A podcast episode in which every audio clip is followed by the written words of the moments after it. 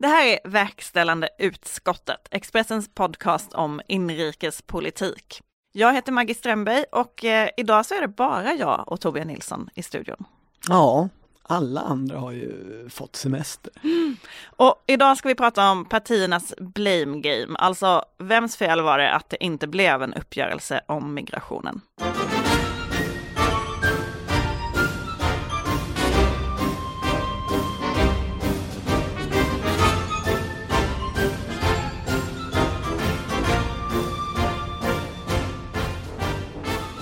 Du Maggie, det är en grej jag har tänkt på den här veckan.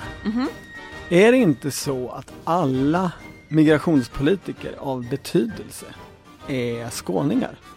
Du tänker all, ja, alla människor av betydelse är skåningar, trodde jag att du skulle säga. Eh, jo, men eh, så är det ju faktiskt. Ehm, Du är ju skåning så jag tänker du har koll på det här. Ja, men jag, jag tänkte faktiskt på detta när jag gick eh, genom Gamla stan i veckan. Jag hade varit i riksdagen i måndags på Sverigedemokraternas pressträff där de sa att de inte kommer komma överens med de andra partierna. Och så gick jag ut och så mötte jag först eh, Tobias Billström och Maria Malmer Stenegard, alltså Moderaternas Mm. förhandlare. De är ju skåningar båda två. Båda skåningar. Sen stötte jag på Morgan Johansson ett halvt kvarter senare, migrationsminister. Typisk skåning alltså. Mest skåning av dem alla kanske. Helene Fritzon, Också skåning. Rickard Larsson som har förhandlat för sossarna i kommittén. Han är, ja, Han är också han är skåning. också skåning. Centerpartisten Jonny Cato, helsingborgare. Mm. Ehm, man kan ta några miljöpartister, Gustav Fridolin. Ja, han är Skåning. lämnat, men Ja, ändå tung mm. migrationsperson. Mm. Maria Färm, skåning. Men jag vet inte riktigt vad det, alltså. det är Nej men jag mig- tänker så här att i, i synen på, Helene Fritzon, så är det? ja det sa du. Mm. ja. Nej men jag menar, eh, det finns ju ett parti som har drivit den här frågan framför sig, gjort den stor i den mån eh, liksom, verkligheten inte har gjort den stor. Det är Sverigedemokraterna och Sverigedemokraterna är ju ett eh, skånskt parti, eh, Mm. fortfarande mer än ett svenskt parti. Eh, varit stora i Skåne tidigt, liksom påverkat det politiska landskapet där på ett helt annat sätt än på massa andra ställen i Sverige. Absolut, kommer väl delvis egentligen från att det fanns så många skånska eh, missnöjespartier som inte gillade invandring som sen gick upp i SD och liksom fick ett, eh, Ja. ett lokalt liksom, mandat redan tidigt så. Ja men då tänker jag, är det bara en slump att nästan alla partier nu har satt skåningar eh, som migrationspolitiker? Man skulle ju kunna tänka att det är så här, en, en restriktiv migrationspolitik framförs bäst av en skåning. Fast det funkar inte helt för Fridolin då. Jag vet faktiskt inte. Det kanske är en slump. Men det är ju klart det har ju varit, det är ju en stor fråga i Skåne och har ju varit länge och många, det är ju dit många kommer. Det såg man ju inte minst 2015 att Man kanske som skånsk politiker tvingas lära sig mer om migrationsfrågor på ett tidigt stadium och sen blir man då migrationspolitiker så får man den positionen i sitt parti. Kanske. Kanske talar detta också för min, alltså detta kanske är bra stöd till min kamp att flytta riksdagen till Malmö. Om Just ändå det. den viktigaste politikfrågan främst drivs Det är ju en av dina riktiga käpphästar men eh, det, det, då känns det som att, vår, vår, att det här börjar spåra ur. Jag, eh, I veckan har det ju hänt en stora grejer. ja, varför, varför blev det som det blev? Med migrationsuppgörelsen. Ja. Ehm, Eller vad, vad var det som hände rättare sagt? Vi kanske ska börja där. Ja, men om man börjar i vad som hände så har ju Socialdemokraterna, eh, Centerpartiet, Liberalerna, Kristdemokraterna och Moderaterna suttit i förhandlingar eh, sedan drygt en vecka tillbaka. Alltså de började i slutet av för, förra veckan då eh, i den konstellationen. Och varför hamnade de i, i separatförhandlingar? Ja, det var ju eh, de som väl tyckte att man kunde, fanns en möjlighet att enas. Mm. Eh, sen hade man ju, eh, SD ställde sig utanför, vissa säger att de inte fick vara med, andra säger att de valde att inte vara med. Jag frågade Jimmie Åkesson om det pressträffen, men han sa, jag kommer inte ihåg vad han svarade, det var ett odramatiskt svar, jag minns inte exakt vad det var. Men, Det är eh, faktiskt det roligaste med den här kommittén på många sätt, är inte det? Att Alltså de allra flesta bedömare och även politiker har ju liksom hela tiden tänkt sig att, att Sverigedemokraterna, ja, de är med här. Och det har ju varit så dramatiskt i andra frågor om ska Sverigedemokraterna få, ska man förhandla med Sverigedemokrater eller inte? Men här är de med, men ingen räknar riktigt med att de ska vara med. Alla förväntar sig att de ska hoppa av. Eh, ingen tror att de vill ha en bred överenskommelse om migration. Ingen tror att de vill lösa ut frågan i sak på riktigt. Nej, nej men så har det varit. Eh, samtidigt så har de ju då ändå, de är ju med vid det officiella förhandlingsbordet, även om det inte är kanske där som så många förhandlingar har skett. Men den här konstellationen ja, i alla fall, mm. Eh, den satt ju då förhandlade i eh, en vecka ungefär, man satt hela helgen. Då fick jag rapporter från personer med insyn om att de stod jättelångt ifrån varandra fortfarande. Det såg inte ut som att man skulle kunna Eh, uppnå någonting och sen ehm, på måndagen kom då beskedet eh, tidig eftermiddag att eh, förhandlingarna hade brutit samman. Då var det ju, då kom man ju fram till, eller då insåg man ju att det skulle inte, man skulle inte kunna komma fram till en bred eh, överenskommelse som hade stöd över blockgräns.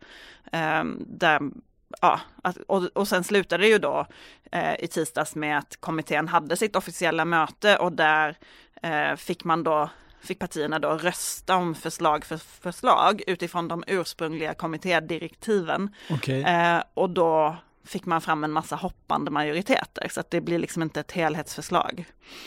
Det, det, det är så veckan har varit. Ja. Det enda som alla representanter eh, som har eh, uttalat sig efteråt har sagt att det inte, att de inte ska bli.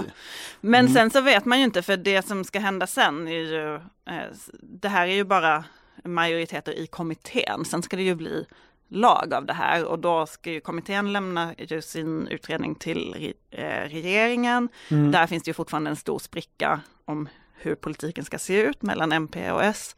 Eh, regeringen ska sedan lämna förslag till riksdagen. En del riksdagspartier säger att kommer inte regeringen med förslag på alla de här punkter som det finns majoritet för så kommer vi försöka driva igenom det genom utskottsinitiativen då. Alltså, det. vi har en rörig tid i migrationspolitiken framför oss. Men det roliga i tisdags var ju eh, när förhandlingarna bröt samman, då började ju ett, en mycket intensiv period av blame game. Där, um, Värre än vanligt faktiskt, men jag kändes det som. det. Eh, där liksom alla då skulle skynda sig att sätta bilden av vem det var som hade förstört de här förhandlingarna. Och ja. det har ju sen pågått sedan dess eh, i, i hetsigt tonläge ja, men då tar vi den där väldigt enkla frågan. Vems fel var det då? Ja, man kan ju kontra med frågan, ville de någonsin komma överens? Mm. Ville de det? Ja men man vet ju aldrig riktigt, men jag tror ändå det. Och någonstans, jag har gått och tänkt jättemycket på den här frågan i veckan och jag tänker att eh, ibland är jag ju inte tillräckligt cynisk för att bevaka politik, men jag tror ändå att man sätter sig inte i den typen av förhandlingar med någon slags här skentanke.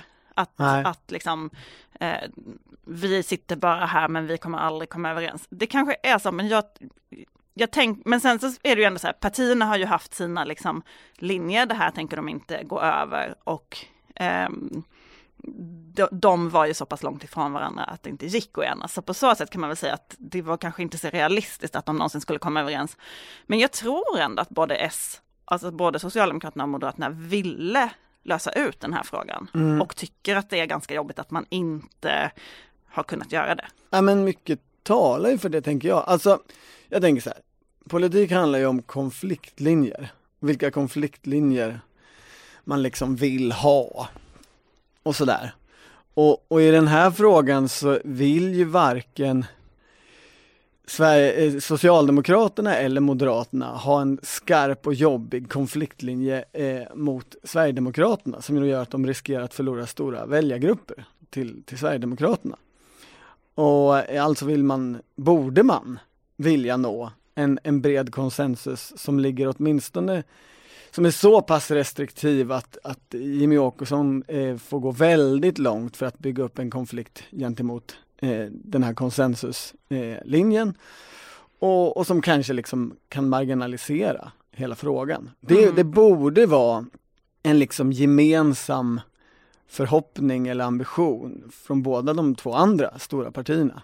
Både S och M ägnade sig då tisdagen åt att eh, säga att det andra partiet inte hade velat kompromissa och inte var beredd att flytta sig. Och sen försökte man bevisa att man själv hade varit det. Ja. Eh, Moderaterna sa också att eh, sossarna hade anpassat sig efter Miljöpartiet och det var skälet till att man inte Eh, kom överens, det här som de kallar för den gröna elefanten i rummet.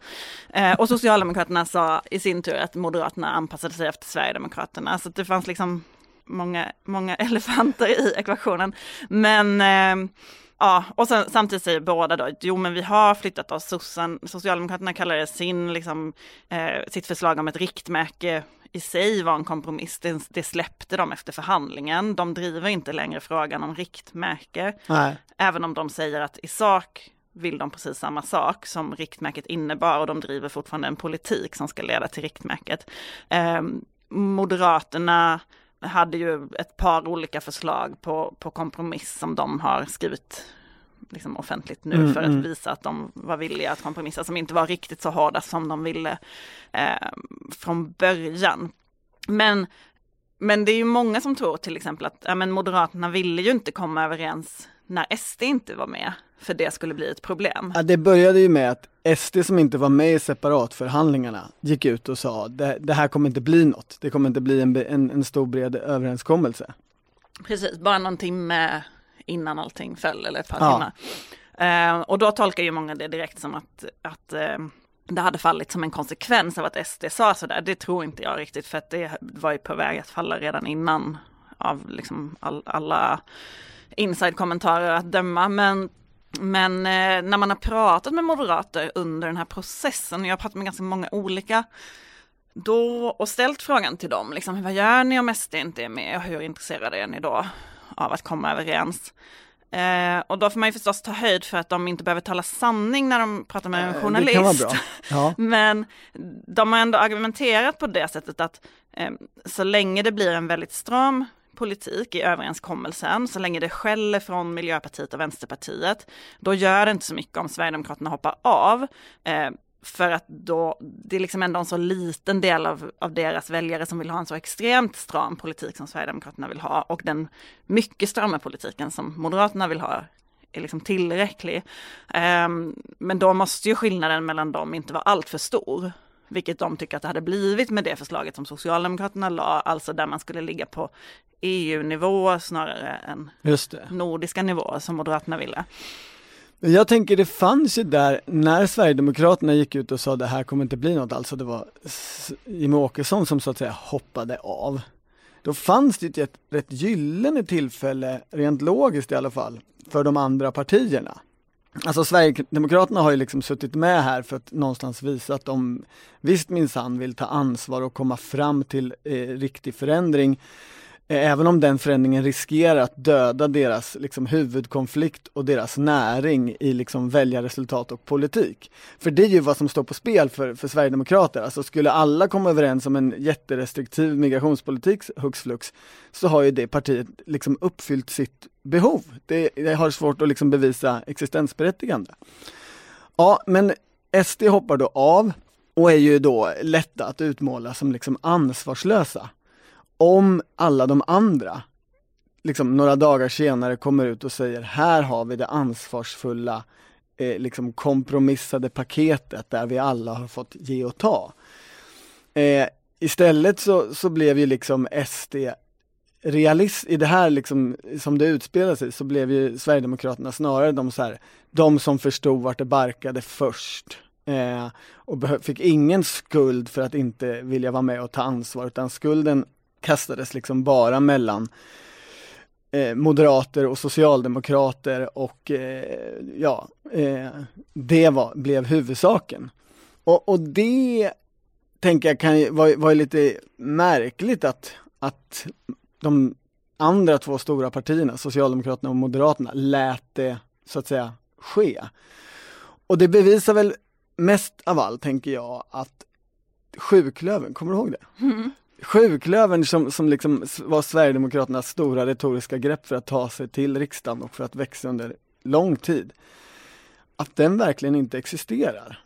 det är vad, vad den här liksom migrationskommittén hittills visar. Alltså det finns inte Sverigedemokraterna och en annan linje. Här finns det liksom en massa andra linjer. Mm. Eh, och Sverigedemokraterna är inte liksom unika längre.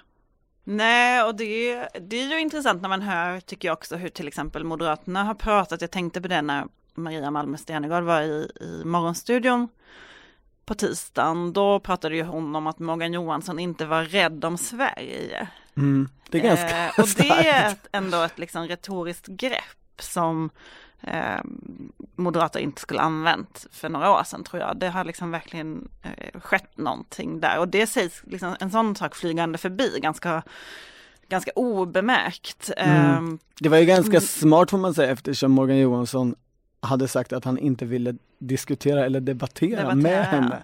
Då kunde han ju säga lite vad som helst utan att han kunde Fast han fick ju ändå prata efter henne, Ja, så sen hade han han chansen att svara.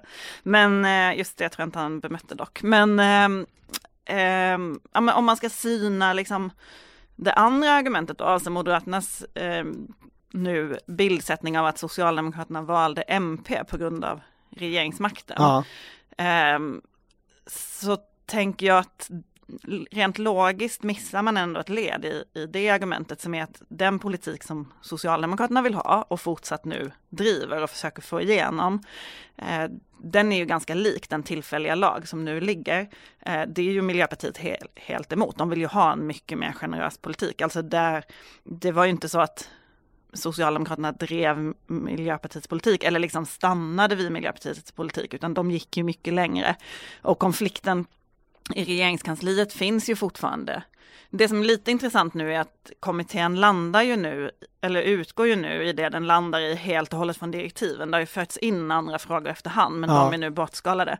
Och direktiven är ju redan förhandlade i regeringskansliet med Centerpartiet och Liberalerna så att man är ju ändå tillbaka i någon slags januariavtalsgrund här.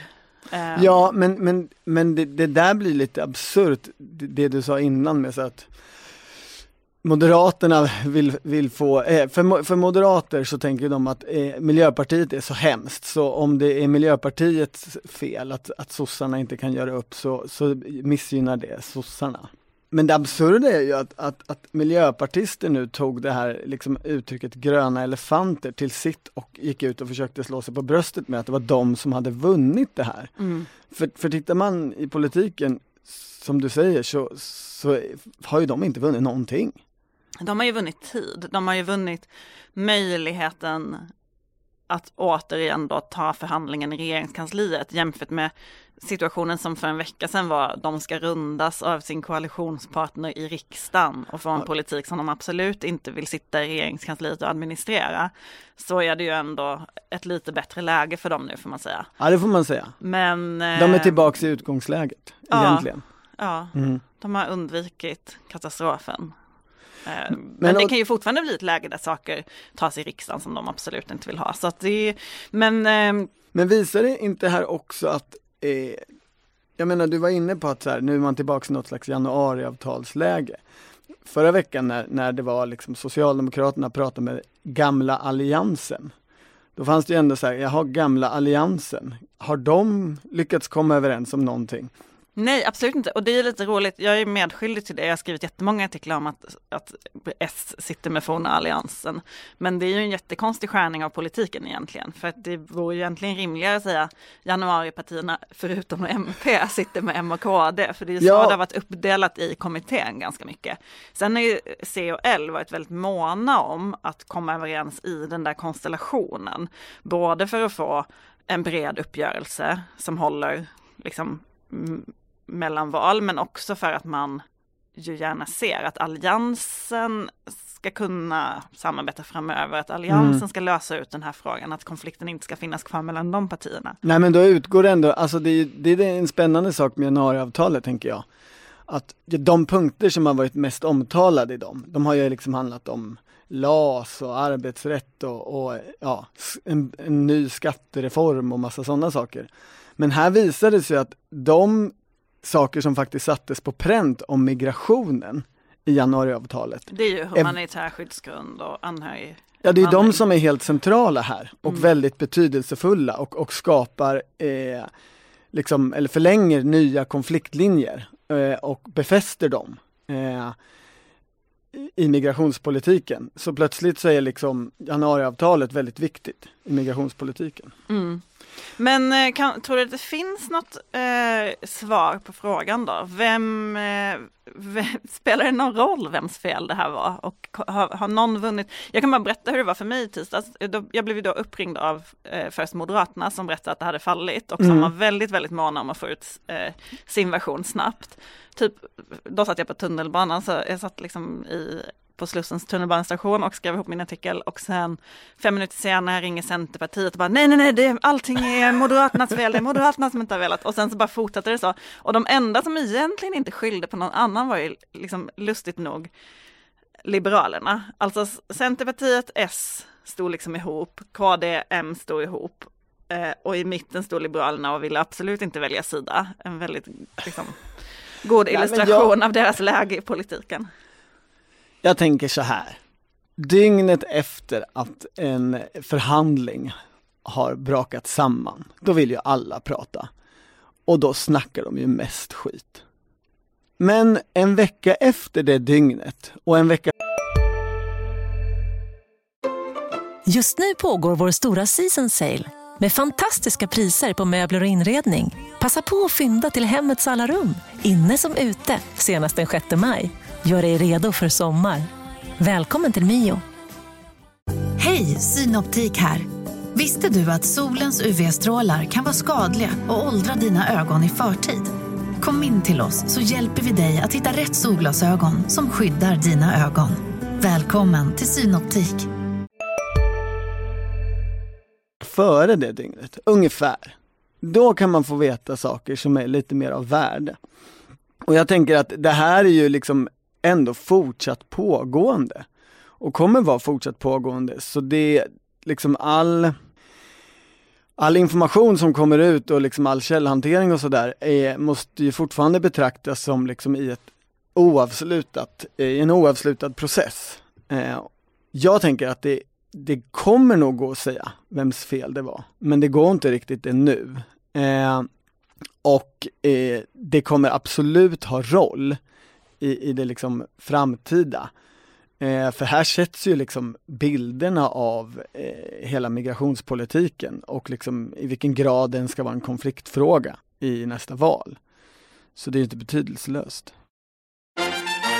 Verkställande utskottet är ju en podd från Expressens politikredaktion och eh, vi har ju gjort en stor politiksatsning under våren med bland annat den här podden, vår veckolista, granskningar, avslöjanden, fördjupningar, Viktor Bartkrons tv-program, Torbjörn Nilssons långa texter, ja bland annat. Det finns jättemycket och om man vill ha koll på allt det här, allt som rör svensk politik, då ska man ansluta sig till vår kampanj Inre kretsen på Expressen Politik Premium. Då får man vårt nyhetsbrev varje vecka, man får tillgång till allt vårt nya material, allt vårt gamla material och vår politiklista på fredagarna. Eh, just nu så har vi ett specialerbjudande för dig som lyssnar på verkställande utskottet. Man betalar bara 29 kronor i månaden i sex månader. Gå in på expressen.se Expressen politik för att ta del av det erbjudandet. Du Torbjörn, jag tänkte att eh, vi skulle prata om konsten att hoppa av en uppgörelse mm. eller en förhandling. Sverigedemokraterna tajmade ju otroligt bra den här veckan när de lämnade där ett par timmar före allt brakade samman för det såg ju ut som Dels fick de ju chansen att hoppa av först och få mycket uppmärksamhet. Sen såg det också ut som att de andra liksom reagerade på deras, eh, deras liksom, agerande. Ja. Men vad skulle du säga, finns det någon liksom Finns det en konst att hoppa av en uppgörelse? Eh, ja men det gör det väl förstås. Det, det, finns ju liksom ett läge att hoppa av på, en, en, en specifik frågeställning att hoppa av på så, som man liksom får till som konflikt. Men jag undrar, det här kan jag inte Eh, jag har inget underlag, eller jag kan inte bevisa det här, eller jag har inget underlag för det, men eh, det är fritt fram för alla att höra av sig om detta. Alltså, så här. Jag undrar om det inte har förändrats över tid. Att det här att hoppa av eh, kommittéer eh, eller liksom parlamentariska utredningar och sånt har blivit ett mycket mer aktivt använt vapen. Alltså kommittéväsendet och, och, och, och parlamentariska utredningar var ju, var ju överhuvudtaget mycket vanligare förr. Liksom nästan all politik historiskt under efterkrigstiden och sådär och även ja, något innan formades ju i sådana här utredningar där alla partier var med och där man satt och, och malde länge med experter och försökte liksom kompromissa fram och sådär. Då fick man ganska liksom uppgörelser som var hållbara över tid och sådär. Men det är inte ofta som jag i alla fall har stött på när jag läst liksom böcker om den tiden att något parti hoppar av i protest och, och liksom ställer till stor dramatisk scen, ringer alla journalister, är med i Studio 1 och pratar om detta, vill inte prata med den andra motparten i TV, ja, ni fattar. Utan det paradoxala är att i takt med att liksom de här parlamentariska utredningarna har blivit allt mindre vanliga så tycks de samtidigt ha blivit liksom forum för ett mer, mer avancerat politiskt, politiskt spel. Liksom. liksom. Ja. ja men för jag eh, försökte läsa på lite om det där och då var det ju just så att eh, alltså kommittéväsendet är ju jätte, jättegammalt i Sverige, har funnits flera hundra år. Ja. Eh, men att man nu de senaste 20-30 åren har sett liksom att det blir allt färre sådana här parlamentariska kommittéer just med politiker. Det är, mycket, liksom, det är vanligare att man har kommittéer med experter eller bara enmansutredningar och den utvecklingen har liksom har verkligen eskalerat. Mm. Um, men jag tycker det är intressant om man till exempel tänker på energiöverenskommelsen, som ju var en jättesvår fråga, där liksom att få Miljöpartiet, Centerpartiet, Moderaterna på samma linje ja. i energifrågan. Um, det var en såg som en jättestor seger för Ibrahim Baylan när den kom till. Sen höll den ju inte särskilt länge. Nej. Eller nu hoppade ju både Moderaterna och Kristdemokraterna var det väl som hoppade mm. av före jul. Och Ja men jag funderar på Nej men det tänker jag är ju för att de ville ha en konflikt.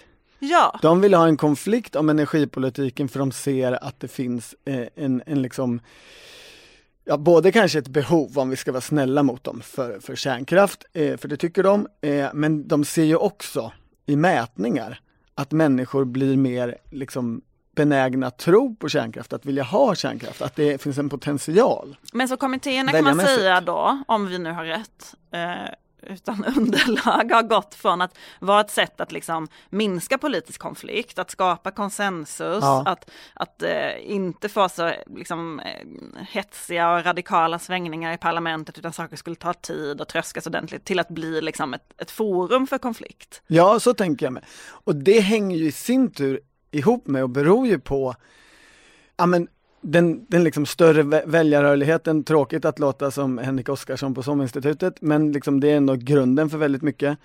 Alltså för att och... Han säger dock alltid så här, nej den har varit konstant de senaste 20 åren. Varje gång man ringer honom och bara, kan du säga något om den ökande rörligheten? Han bara, jag tycker inte det här är en grej. I vilket fall, partier är ju mycket mer liksom nervösa, mycket mer eh, styrda av sina mätningar. Och det, det gör ju att så här, ja men ser de då en potential i att här, här kan, om vi, om vi intar den här positionen kan vi vinna massa väljare. Då håller de ju inte käften och håller sig till det de har kommit överens om i den här kommittén eller utredningen. Mm. Som man kanske i högre utsträckning liksom gjorde förut, att man hade längre tålamod då. Nu, nu är, liksom, ser man den här möjligheten och bara, ja men vi vill ju egentligen ha massa kärnkraft. Alltså eh, hittar vi en formulering i, i den här uppgörelsen som vi börjar bråka om. Men den formuleringen fanns ju hela tiden, den hade man ju, den såg man ju redan dag ett att ja, det skulle ja, bli bråk om. Eller så, plötsligt så, plötsligt så kommer de på att vi, att vi kan bråka om den formuleringen och till slut har den konflikten blivit så, så liksom skarp så att man kan gå. Men jag som ofta tittar på politiker och tänker så här, hur i helvete orkar ni? Nu känner man ju eh, liksom med, hur ska man or- varför ska de orka sätta sig i de här kommittéerna och utredningarna om de ändå i de få fall man kommer överens sen inte håller. Men jag vill ändå bara gå tillbaka till min ursprungsfråga okay. som var så här. Finns, kan det då vara bra att liksom hoppa av? Ja, säger du. Man kan tänka på decemberöverenskommelsen till exempel. Mm. Eh, när Sara Skyttedal fick Kristdemokraternas stämma att vilja lämna Eller hon utnyttjade åtminstone den situationen väldigt starkt Ja, och syntes det- väldigt mycket. Och hon eh, korkade upp Hon champagneflaskan. kakade upp Ja, champagnen, det, det... var liksom en, jag minns att folk liksom delade den där bilden eh, och var så här, det här är, är liksom en bild av hybris, av galenskap. Och sen bara några månader senare så hade liksom konsensus svängt och alla tycker så här, vad var decemberöverenskommelsen ens för konstruktion, vad, vad konstigt det här var. Mm. Eh, Men att Kristdemokraterna var först med att lämna den, tänker jag ändå hade ganska stor betydelse för det som sen hände mellan KD och M, där liksom Kristdemokraterna under ganska lång tid tycktes ha initiativet i ja, den lilla oppositionsdel där de alltid gjorde saker först och Moderaterna hängde på lite långsammare, alltid steget efter. så var det ju. Liksom, det gick ju klocka moderatledaren på liksom 14 dagar efter. Men efter att Säger Ebba ätit moderatledaren köttbullar med samma Jimmy så Gör samma sak.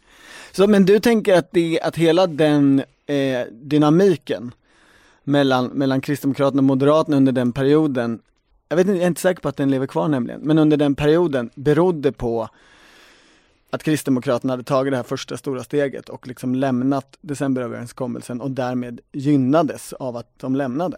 Ja men det beror såklart på jättemånga saker, parti, eh, liksom kulturen, hur, hur snabbfotad man är eh, och sådär. Mm. Men, eh, men jag tror ändå att det där hade betydelse för liksom Kristdemokraternas självbild och hur man valde Ja. att agera i opposition men det är nog beredd att köpa tror jag. Men Det- sen måste det ju också handla väldigt mycket om vad för typ av fråga det är. Alltså den diskussionen har ju funnits väldigt mycket nu när man har pratat om ska Miljöpartiet lämna regeringen på Ja. migrationen eller inte? Samma fråga som de brottades med förra mandatperioden. Och då är det ju många, åtminstone utanför partiet, som säger att eh, nej men ska man kan inte lämna på den frågan. Ska ni lämna, eh, det säger folk även i partiet faktiskt, ska man lämna så ska man lämna på en miljöfråga, på en klimatfråga, inte på migrationsfrågan. Det är kanske så det blir tänker jag nu. Att det slutar med att han lämnar på primraff om några veckor istället. Nej, Nej men- men finns det något annat sånt exempel på någon som har lämnat på rätt eller fel fråga? Ja, men liksom, ja men eh, det klassiska sånt historiska exemplet är, är ju 58, eller alltså Socialdemokraternas och Centerpartisternas, eller Bondeförbundets koalitionsregering, som ju sprack på ATP-frågan. Och där eh, är det ju spännande för där var de ju, snackade de ju närmast ihop sig, liksom inför det, om att så här, hitta den perfekta frågan att lämna på. Som skulle kanske vara bra för till och med båda partierna, inte bara för det mindre eh, bondeförbundet som då skulle liksom göra sig fria från regeringen. Det skulle migrationen skulle ju vara bra för både S och MP eftersom S tycker det är väldigt viktigt att, att eh, verka strama Ja. inför väljarna. Miljön skulle ju inte vara bra för S, de vill ju ändå ha en liksom, miljö. Nej, det är verkligen Profil. sant. Då skulle de förlora väldigt mycket av det. Eh, Alla Men i- unga som är kvar typ.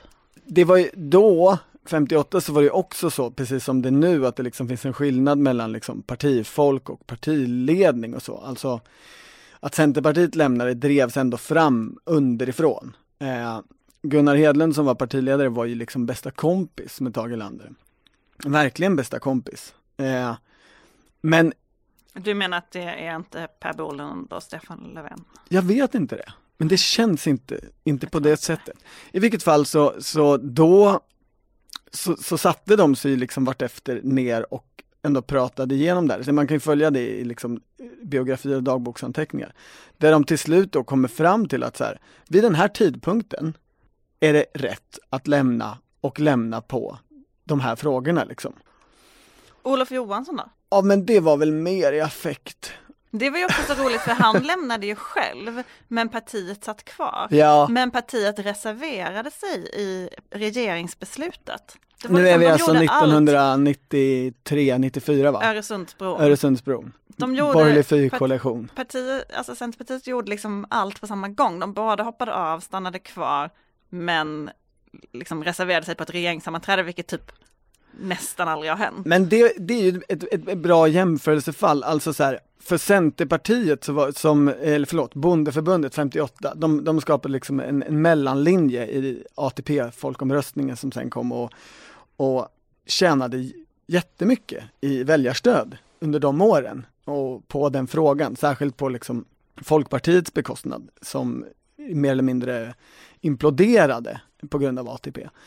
Men så det var ju en gynnsam fråga för dem och det var också en gynnsam fråga för Socialdemokraterna. Men jag menar Öresundsbron. Alltså man får ge Olof Johansson att han tyckte den frågan var viktig, världens viktigaste och att han fortfarande är rädd om Östersjön eller ja, men vann Centerpartiet en enda väljare?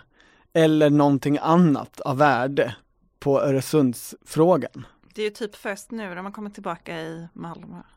Sen, jag vet inte om detta hänger ihop men, men eh, de har inte suttit där länge. Så men, jag tänker eh, att det var ju en ganska kass fråga att välja Ja. om, om, om, om liksom syftet är att också uppnå någon form av att få till en politisk konflikt som man kan, som man, där man kan flytta fram positioner eller växa som parti. Men det är ganska kul eftersom Centerpartiet just nu hela tiden säger så här, men vi har en historia av att vara en konstruktiv kraft som kan samarbeta åt olika håll för att liksom ta ansvar för landet i svåra lägen och nu vill ha den här medlarrollen Ja. mellan S och M. Men de har ju också en historia av att De Hoppa har också av. en historia av att hoppa av. Avhopparna. Ja, eh, sammanträdet har kommit fram till punkten övriga frågor. Är det någonting annat som är på agendan den här veckan?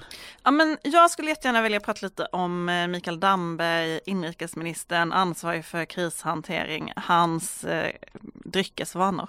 Okej, Ja, Men det är så här, regeringen har ju nu börjat med någonting som heter sommarbrief. ja. Jag, först trodde jag att de hade tagit bort den traditionella sommarfikan som de brukar ha för journalister och var mycket förskräckta över detta. Men det visar sig att de har bara lagt till sommarbrief. Vänta, vänta, vad är skillnaden? Ja men sommarfikan är ju så här, då sitter man utomhus, Ja. det bjuds på kakor. ehm, m- ministrar sitter uppradade, alla som typ är i tjänst, de som inte är på semester, sitter uppradade och, och liksom pratar om vad man har kommit fram till på regeringssammanträdet. Och så har man kommit fram till att man ska ge en halv miljon till något väldigt Exakt. lovvärt litet projekt någonstans. Ja, Mm. det är ofta tråkiga saker. Jag har faktiskt aldrig ens varit på sån här sommarfika, men Jag jag, tycker varit på ändå många. att det En, en tid, ska jag bara berätta, då, fick, då var de uppe i det där tornet i, i Rosenbad. Alltså så att man liksom gick upp för trapporna och fick sitta där och ha värsta utsikten. wow. Jag tror inte det funkar så länge men Nu har de i alla fall då börjat med en sommarbrief också framför de här eh, flaggorna där regeringen står på sina dagliga pressträffar Ja. Eh, och det som hände när Mikael Damberg hade det förra veckan var att han hade med sig en burk Cola eh, Zero på podiet. Och det då finns annan hans, eh, dryck som... Det här är inte Sveriges Radio. Nej, jag behöver inte säga det. Att Okej. göra reklam. Ehm, jo, men då twittrade hans eh, nya statssekreterare, tidigare sakkunniga, att eh, han hade liksom ägnat år åt att dölja det här koladrickandet genom att alltid hälla upp det i en kaffekopp. Ja, Och att nu var allt förstört. Eh, för att pressen hade väl inte gjort det då. och varför hade han dolt det då? Men för att han dricker cola. Alltså han dricker inte kaffe, han dricker cola. För jag tyckte att det här var jättestort. För mig var det så här, kan Mikael Damberg bli partiledare? Om han inte dricker kaffe. Jag Hur kommer... gör han när han är ute på representation? Jag Ber han om en cola istället då?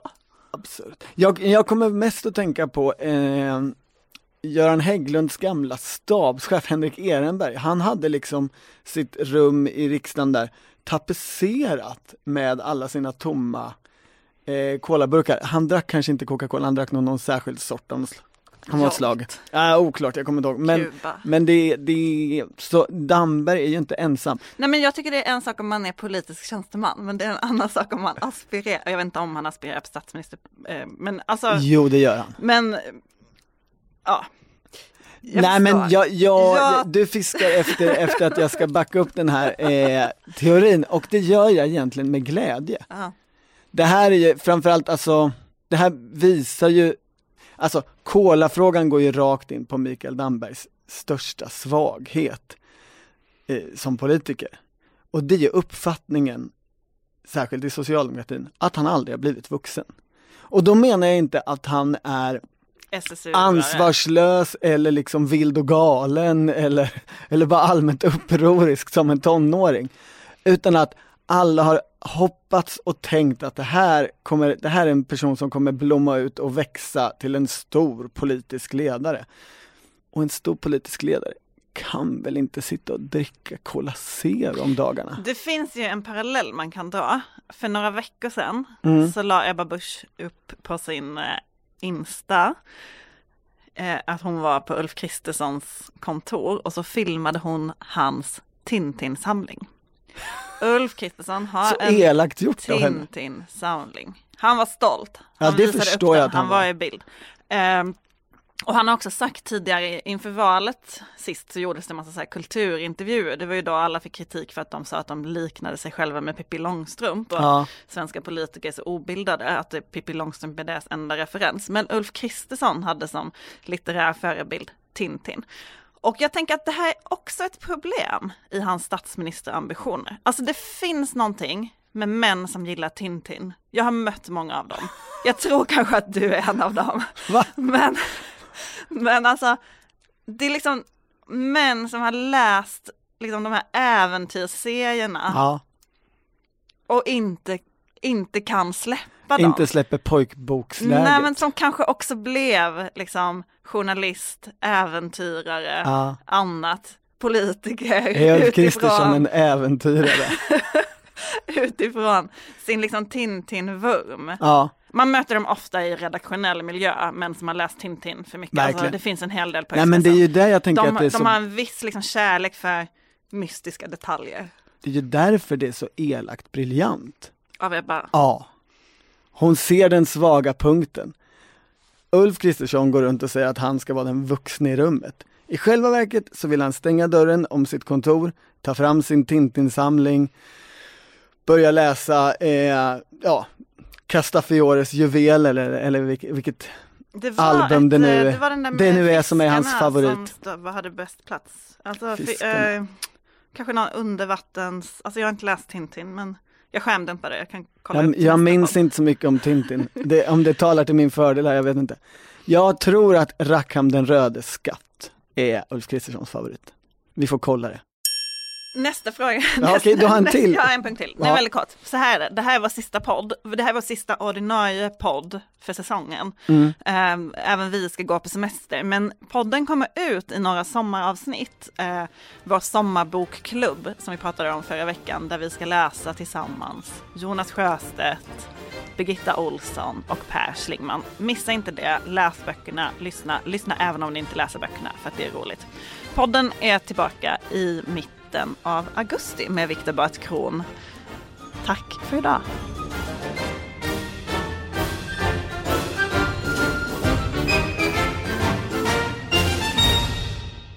Du har lyssnat på en podcast från Expressen. Ansvarig utgivare är Klas Granström. CSRD. Ännu en förkortning som väcker känslor hos företagare. Men lugn, våra rådgivare här på PWC har koll på det som din verksamhet berörs av. Från hållbarhetslösningar och nya regelverk till affärsutveckling och ansvarsfulla AI-strategier. Välkommen till PWC.